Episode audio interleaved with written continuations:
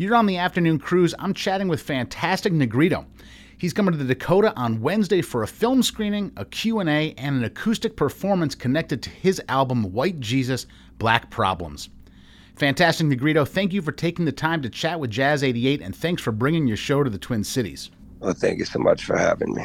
Now, this recent album, White Jesus, Black Problems, has gotten rave reviews all over the world, and the through line in the album is this story of seventh-generation grandparents of yours, a union between a white indentured servant and an enslaved African man in seventeen fifties Virginia. Now, the album is wonderful. I truly feel it speaks for itself. I've been spending a lot of time with it.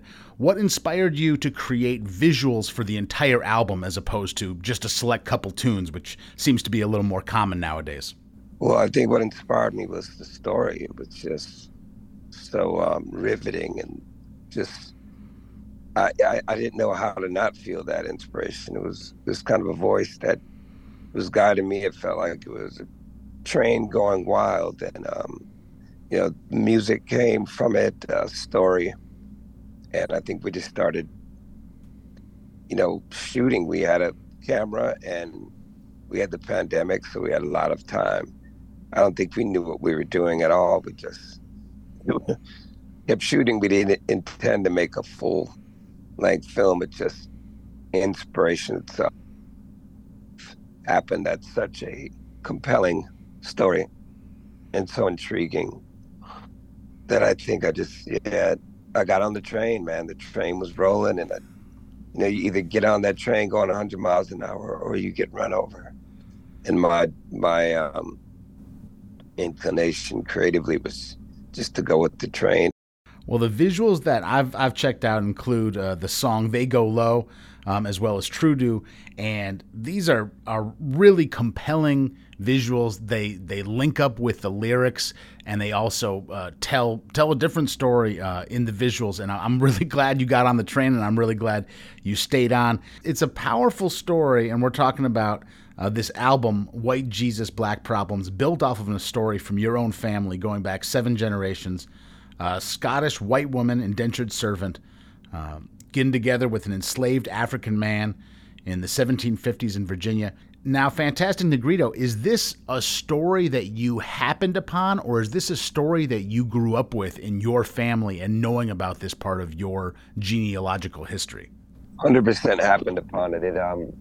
You know, I was I had a lot of time on my hands. I think I was working on a T V show at the time called Black Lightning, and um, I had to fly down to Atlanta, and I had a lot of times on my time on my hands, and I just stumbled upon it, and um, it was one of the most incredible experiences of my life. To suddenly um, find this information out, and I found out a lot more information. I could do another film based on some of the other things that I found out. Um, you know, my life had not was not what I thought it was. Everything that I believed about myself was uh, completely untrue on so many different levels, and um, it was just um, incredible to find. Like, wow, okay, there was actually these free African Americans that existed during the time of Um, enslavement, and that's really the um was the smoking gun to me. When I found my third generation grandparents, I found their census cards, and it indicated that they were registered free Negroes. Why? And I just went down this rabbit hole of information, and you know, I discovered, like, oh my gosh, you know, you know, they the seventh generation grandparents, you know, connected, and everyone born after that were no longer slaves, because during that time the laws uh, in Virginia were such that you were the status of the mother. I think no one imagined that a white woman would freely, you know, have children with an enslaved man, especially in seventeen fifties, during the time of the peak of slavery. So there was just so many um, incredible factors. And I and it was I didn't even stumble. I keep stumbling upon it. I keep it's it's it's incredible, and unbelievable, and beautiful. It it is all those things, and I think about so many uh, black people in America who, when they try to look anything up, they hit dead ends way earlier than a lot of white people in America, where there isn't paperwork, there isn't information, there's this robbery of of a history, of a of a story. And it's, um, I mean, that is tragic, but it's beautiful that in your story you're finding something going back a tremendous amount of generations and finding paperwork, finding enough to to to actually flesh out a beautiful piece of art from it. And it's just, it's, it's you know, our, our country has a, a many terrible parts of our history, but this is something you found that is, you know, I think you say in the press release, getting something done in an impossible time and an impossible place. And you making a document of that that relationship that, that brings us to you generations later is just a beautiful thing, and I appreciate you bringing it to life. Well, I owed it to them, and I'm very um, fortunate and blessed. And, you know, thank God I was an artist, I guess. I was the one that found, yeah. Yeah, if you were an accountant and you're in Atlanta for some sort of junket and you just pour over this, you know, what can you do with it? But we are, you know, truly, thank God that you are an artist. Now, you're doing a Q and A at the Dakota on Wednesday night alongside this film screening and alongside a performance. What kind of questions have you fielded when you've done these Q and A's uh, in recent performances?